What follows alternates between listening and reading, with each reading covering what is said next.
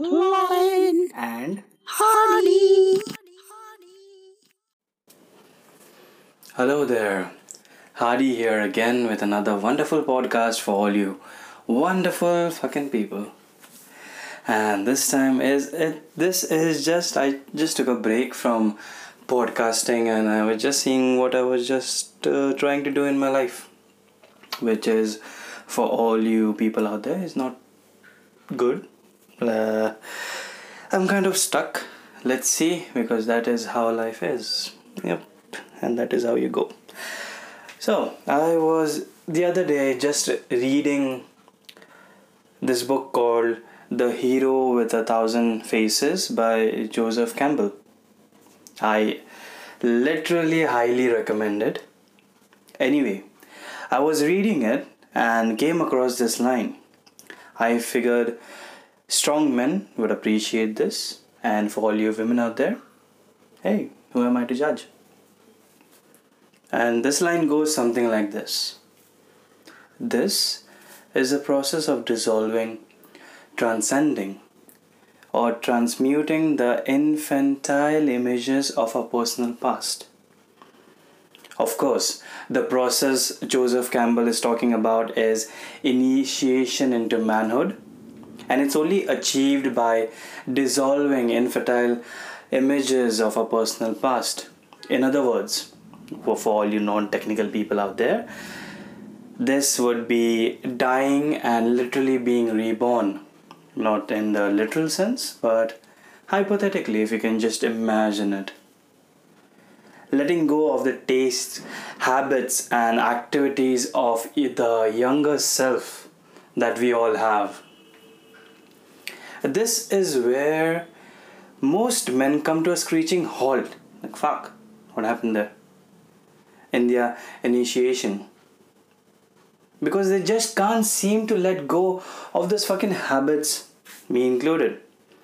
Like video games, porn, jerking off, or sweet foods. That's a good oxytocin release right there. Some men will argue with me on this point, but hey, I think it's a democratic country. If not, we are human beings. We have the ability to have opinions about our opinions. But coming back to the point, that just means that they're extremely attached to these habits.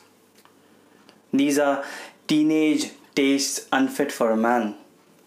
In order to truly step into manhood and more. Step into the life you have envisioned for yourself. You must release these habits. And in my opinion, on your part to initiation, you should dissolve your less than positive training routine as well. Hmm, Just a thought. When most men are young, substitute with women wherever you want. They get into training to build big molds of muscle. Why? They want women, they want approval, validation. In other words, training becomes the gateway by which we receive dopamine highs from hookup, sex, and compliments. But as we grow older and we get a handle on our hormones, and our eagerness to impress fades, it just caresses away. Now, before I move on, this is something that I did. I literally went into bodybuilding day and night, getting motivated, going to the gym, and I just thought that gym is my whole life. Like I literally, if I wasn't in the gym, I was just thinking, okay, what should I be eating? What should I be, you know, proteins and weighing scales and everything. And just one of my mentors who I talked to, he just said that, what if this body that you have, what if tomorrow you don't have that body? And as time passes by, your body, you know, it deteriorates somewhat. So this self confidence that you have because you're working out, you stand tall. What if tomorrow you're not able to work out? What happens then? When he said this particular line, thing just stuck. I was like, dude, that is correct. And I just gave up training there and then, and I started to become fat. Now, I started to become fat. I will not run away from that word. And there was good good reason to it. I just wanted to test like I knew in the heart of hearts that confidence doesn't come from there. But what if I do not have that body anymore? What happens then? And the worst happened. My self confidence just went away. And this went on for more than three, four years. I was not able to get back on track because I was just not able to understand if life is all that is and gymming is all that is. Just trying to get in shape and my self identity is attached to the body I have. It just confused me a lot. Like literally a lot. And till this day, there was no one telling me what to do, it's just figuring out because no one will be there for you all the time. And I guess that's about it. Right now, I'm just trying to get back to that place because there are certain changes that I have made now, that was a long tangent that I went on, coming back to the topic. As, a, as we grow older, our eagerness to impress fades away. Our training must evolve as well, don't you think? Instead of training with women in mind, we must train with ourselves in mind. Men come first, and our success is built upon our competency when a man realizes this as truth, is when the real training begins.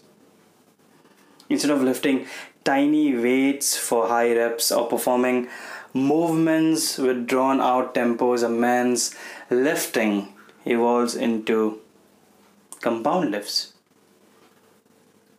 As in, give it everything you got type lifts. This particular style of lifting requires maximum focus, intensity, and requires you to call upon every ounce of strength you have available to you. And obviously, you can't do this with barbells, you'll get hurt. But you can do this with odd objects stones, farmers' carries, sledges, sandbags. This is if we were to substitute it the people who labor on streets the weights that they carry that is those compound movements that i'm talking about. There's a little more wiggle wiggle room when you're training with these objects and the odd objects that's mostly available to man is the sandbag. I think so. Here you can use whatever you want. In fact if you were inclined to, you could build a backyard gym with sandbag for pennies. Something that I should have known uh, while Corona was happening and still is happening. And when you train with sandbags, you're in for one of a kind nervous system frying. What is the word that I'm looking for? Muscle thrashing workout that most bodybuilding boys at the gym wouldn't even dream of doing.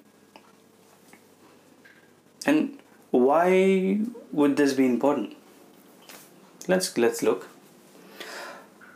As strong men know, the path to strength is relaxing into your fears, and many men tremble in the face of an intense workout, whether they know it consciously or not. But if you're the kind of man who likes challenges and chases down his fears like cheetah chasing down his prey, sandbag density training might be for you. This brings me to a story that I heard. So there were this particular bar, and inside this bar walked a man, and this man was buff, like literally lats flaring out like wings of a fucking angel as he walked through, just sizing everyone up in the bar. Okay, and he sat down at the bar counter and asked the bartender for a drink. As he was drinking, next to him was this scrawny little guy, not little, but he was scrawny. Okay, like minimum muscle, things like that. So, because he's the other guy is a testosterone hunk, he just started to pick on him. Okay, he had this huge Arnold Schwarzenegger type muscles, like nobody could fuck with him type thing. And the guy next to him is just sitting, and they started to get into an argument. The buff guy thinks that he will take this scrawny guy anytime, any day. So they get into a fight, literally. As the fight starts, the little scrawny guy just waves a punch and down goes this muscle building body man. Just like that. And you would say well this shouldn't happen. Why did this happen? What this buff guy did not know is this scrawny guy was a laborer. He was used to you know laboring or lifting up huge objects now he did not have that buff weights uh, type physique that the other guy had, but he had strength that is useful and not show off. Interesting story, right?